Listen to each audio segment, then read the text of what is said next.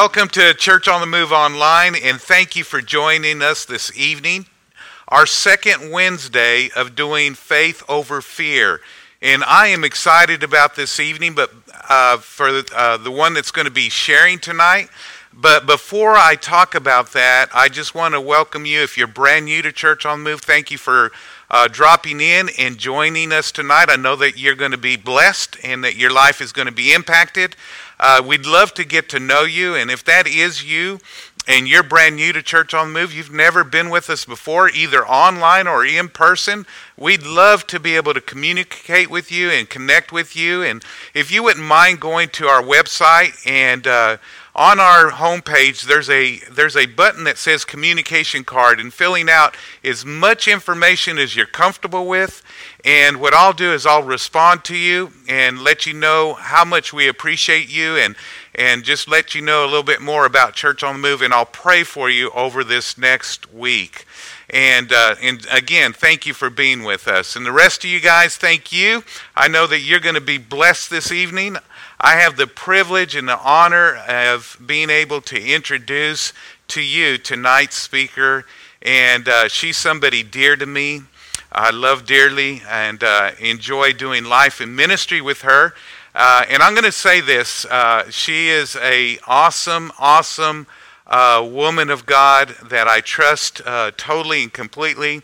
That we share the word all the time with each other and I'm not saying this just because she's my daughter in law, but I'm telling you, uh, she is she is tremendous, and I'm not saying this also because she's my uh, mother or the mother to my grandchildren that I adore, but I adore my grand uh, my my daughter-in-law, and so uh, if you would, just prepare your hearts to receive from her this evening. I know you're going to be blessed. And uh, I, I, guarantee you, if you'll just uh, prepare your hearts, your life is going to be impacted. Love you guys. God bless you. I hope you guys enjoy tonight. God bless.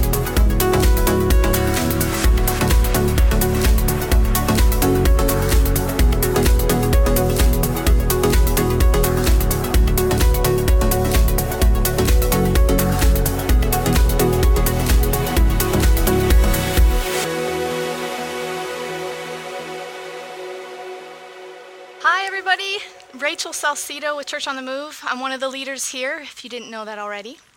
Uh, pastor has asked me to speak on a message um, faith over fear. I hope you guys have been tuning in to the messages that have already been spoken. Pastor Rusty, Pastor Marvin, they've been fantastic.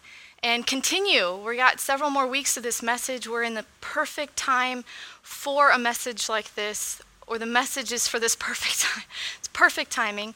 We are um, in a crazy time, and we need to be reminded that faith needs to be over fear, and we need to be reminded over and over again. So please continue listening, and I hope you are blessed by this message. I'm going to read one scripture real quick, and then I'm going to pray, and then we'll get started. Right? So Psalm 115, verse 1. Not unto us, O Lord, not unto us, but to your name give glory, because of your mercy because of your truth. Father God, I just thank you so much for your mercy on us, Lord God, and your mercy on us, on all those that are listening to this message, Father, that it won't be a message of condemnation, but of mercy and of love. And thank you, Father, for your truth, Lord, that no matter beyond the things that I'm going to say, these people are going to hear your words whispered to their hearts, Lord God, and hear your truth. And the eyes of their understanding are going to be enlightened, Lord God, to understand, to understand your truth, Lord God. Thank you, Father, for that in Jesus' name. All right, we're actually going to stay in Psalm 115 um, for the. It's going to basically carry throughout the whole message. So get your Bible, get to Psalm 115, and we're going to start in verse 2. Why should the Gentiles say, So where is their God? But our God is in heaven and he does whatever he pleases. Their idols are silver and gold, the work of men's hands. They have mouths, but they do not speak. Eyes they have, but they do not see. They have ears, but they do not hear. Noses they have, but they do not smell. They have hands, but they do not handle. Feet they have, but don't walk, nor do they mutter words through their throat. Those who make them are like them. So is everyone who trusts in them. All right, idols are objects that represent things in the natural world. And people would build these idols or create these idols and then worship them. We know that these were actually tools of the devil, right? Tools to distract mankind from God and from his truths. How did he use these tools? He got them to be afraid of them. Fear. He got us to fear them, right? Now, fear is a form of worship. It's when we focus on these things and then we orient our lives around them. So these things, these idols that they would fear, would then help them make their decisions and, con- in, in an essence, control what they do with their life. It was an orientation around these idols. Taking our eyes, an idol would take our eyes off of God. Taking our eyes off of God, then we take our trust off of Him, and then we don't obey Him because we are so focused over here with the idol and not on God, right? The truth is, though, that these things are powerless. They were pow- powerless. They are powerless. See, Jesus took back our po- the power that was ours. He took back from the enemy. He gave it to us in the garden when he spoke to Adam and Eve, giving them dominion. And of course, Adam then handed it over to Satan. But then Jesus got it back when he died on the cross, went to hell, rose again, seated at the high heavenly places at the right hand of God. And then he in Acts 1 verse 8 it says when you receive the Holy Spirit you'll receive power from on high. He then gave it to us and he says that he the, poured out the spirit upon all flesh. So all human beings have potential, have this power, this this ability to overcome in life, okay? So Jesus took back the power. We need to ask ourselves, though, today do I have an idol? Are there things in this natural world that I'm focusing on that I fear and that I'm orienting my life around? What do you fear? Do you fear the coronavirus? Is it telling you what to do with your life? Because it shouldn't be. It should be God telling you what to do. Is cancer telling you what to do? Is your achy bones and tired body telling you what to do? Um, are you allowing man to tell you what to do? Scientists, doctors, they will speak fact, but we should never let fact trump truth. Amen? Um, it could be anything. You could have a um, man, beautiful people, superstars. Look how beautiful they are. And then you start making decisions based on what they're like and you're trying to become like them. That then they become an idol. When you orient your life around something, it's an idol. You fear it. And we can't do that. Why why is that so dangerous? We're going to go back to verse 8, Psalm 115. I'm going to repeat this. So those that make them are like them. So is everyone who trusts in them. See, these idols, these things of the natural world, are powerless, absolutely powerless. But if you trust in them, you become like them, you become powerless. And honestly, truthfully, it's an illusion of powerlessness because Jesus gave us back the power. But you will believe that you are powerless. The powerlessness will seem like a, a leak. The word disease, when um, in, with the woman with the issue of blood, said that she had a disease of the blood. That Greek word for disease actually means to lose or to leak energy and vitality.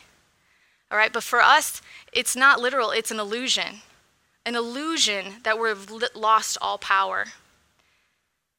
What happens when we're powerless, though, or believe that we're powerless? We get robbed. Okay, now we're going to go to, we're going to jump to John chapter 2.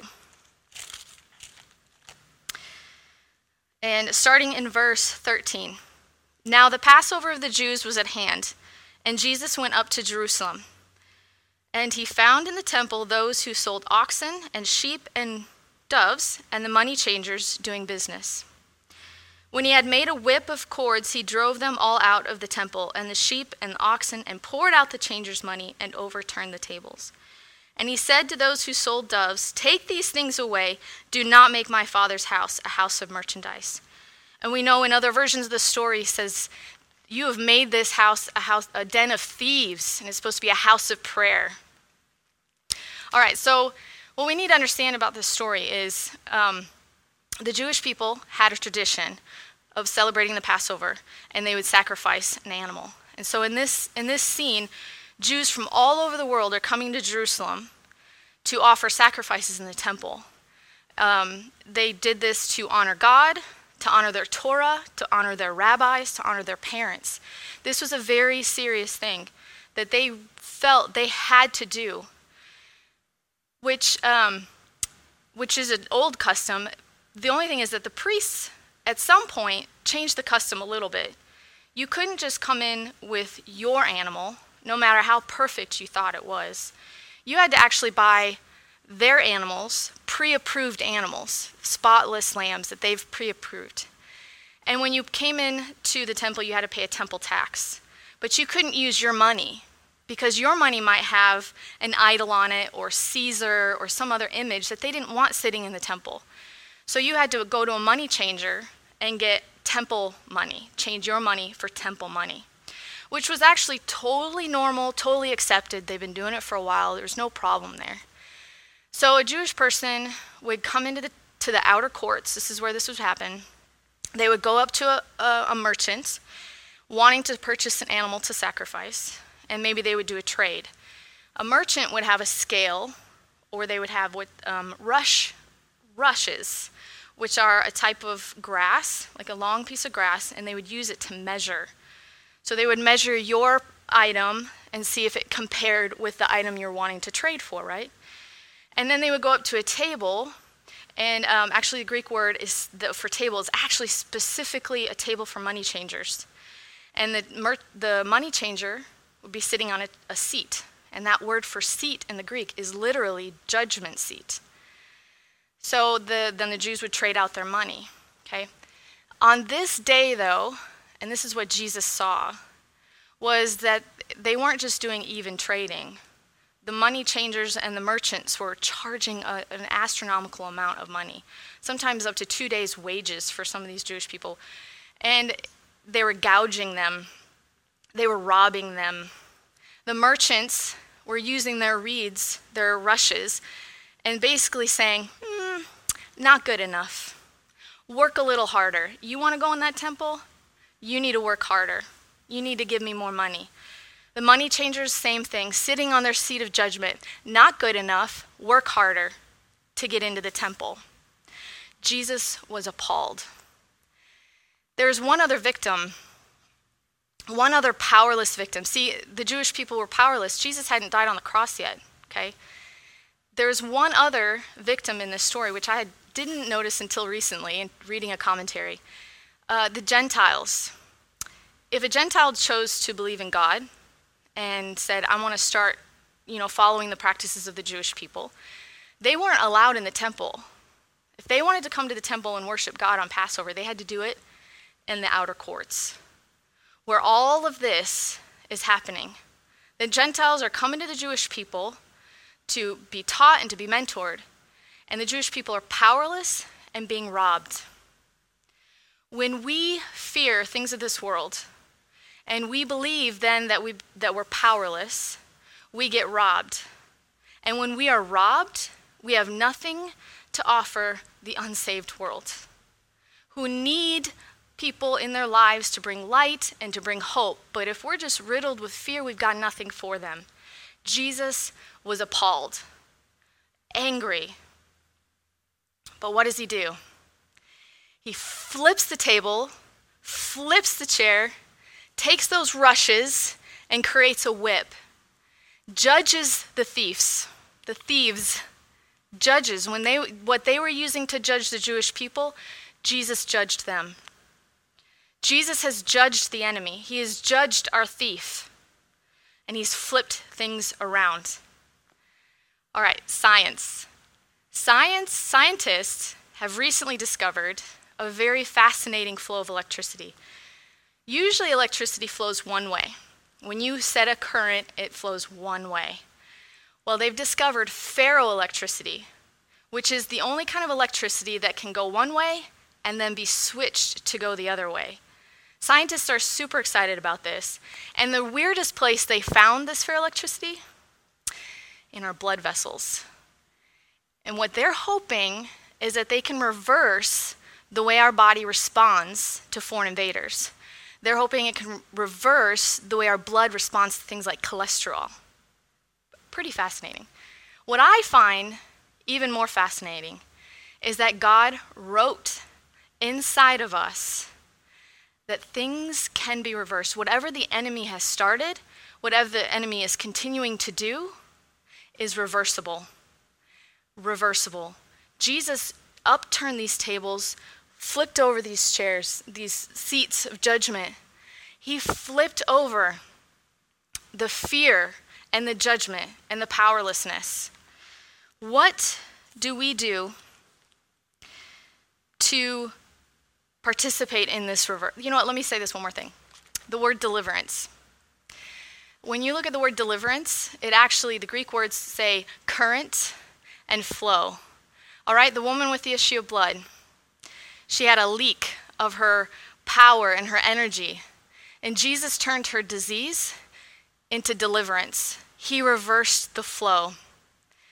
Now, maybe you're out there and you're saying, Holy cow, I've been fearing an idol. I've been fearing things of this natural world and have been feeling powerless. What do I do? Number one, repent and make Jesus the Lord of your life. I don't care how long you've been a Christian, I don't care how long it's been since you've said that prayer. Maybe you need to do it again. I am sorry, God, that I have made these things the Lord of my life. I've been letting these things tell me what to do. I want you to tell me what to do. I want you to be my boss. I want to know what the Word of God says. Number two, when you've repented and make Jesus your Lord of your life and you realize that you've been empowered, you go through your house, go through your heart, go through your world, your, uh, your little bubble, and you drive out the enemy. You find the things that are stealing from you this belief of power, empowerment, and you drive them out. Maybe that's stopping certain television shows, radio programs. Maybe you're maybe you got to distance yourselves from certain people. And maybe when people come in, they, they talk a certain way, your family talks a certain way that's that's fearful. You end the conversation. You correct them. You drive out the thief. In the Greek, when Jesus drove out the thieves, the merchants, and the money changers. That word means to throw without care of where it goes. You got to be passionate, you got to be bold, and you got to be serious. You're going to get rid of these things. Number three, you need to dedicate your temple, your house, to prayer and to the Word of God.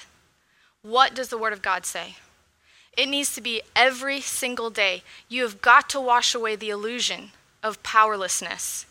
You've got to replace your fear of the things of this world with the fear of God.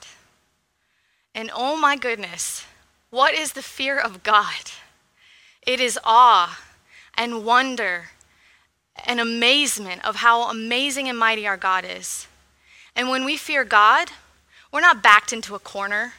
We're not going to get robbed. We're going to be empowered and He's going to set us free. We're going to be free. When we fear the things of this world, we get into bondage. When we fear God, we are free. Oh my God. He is a wonderful, wonderful God. And nothing compares to him. One more question What pleases God? We're going to go back to one, Psalm 115 in verse 3. But our God is in heaven, and he does whatever he pleases. So, what pleases God? Let's jump to uh, verse 11. You who fear the Lord, trust in the Lord. He is your help and your shield.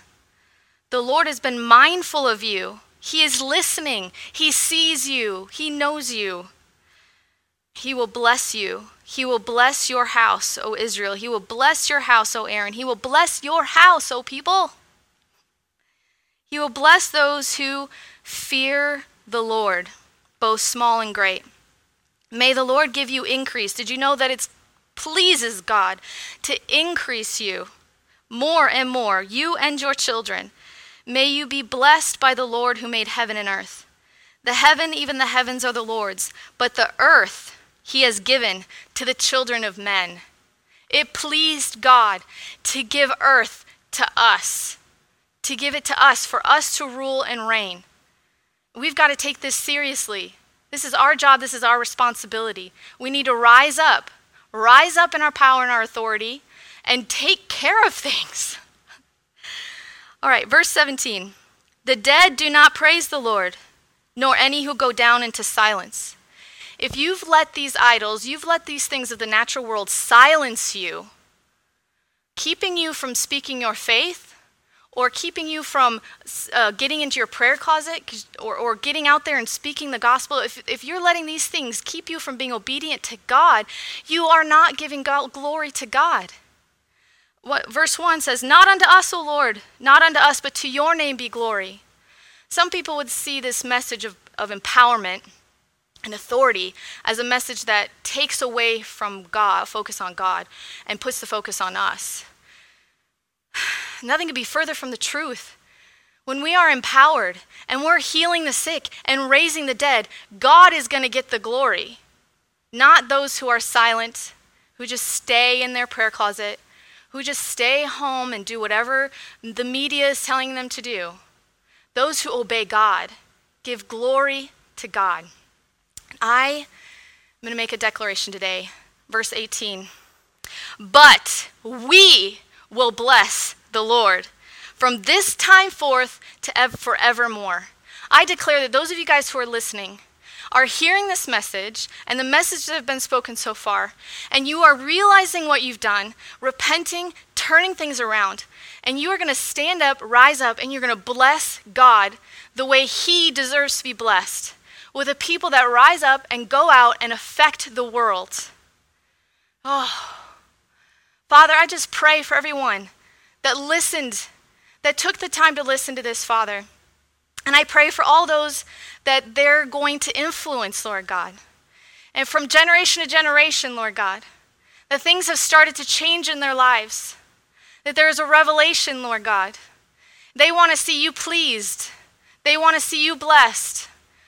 They don't want to give glory anymore to any of the things of this world corona, cancer, rioting, anger. We're going to set that aside. We're going to give you glory, God. I thank you, Father, things are changing. If you have never, ever asked Jesus to be the Lord of your life, this is your first time. Let's do it right now, right here. I want you to repeat this after me. Say, Father, I believe that Jesus is the Son of God that he died on the cross, he rose again, and he is alive today. Jesus, come into my heart. Clean me out. Forgive me of all my sins. Make me who you've made me to be. Jesus, help me to be more like you. In Jesus' name. Make sure you go online. If you said that prayer for the first time, go online and fill out the form. Get that information to us. We're going to be praying for you and we're here for you. If you don't have a church and you're in the area, come on. July 5th, we're having our first service in house. Until then, stay online and keep watching and keep being lifted up. I love you guys so much. You have no idea. You guys have a great day. Bye.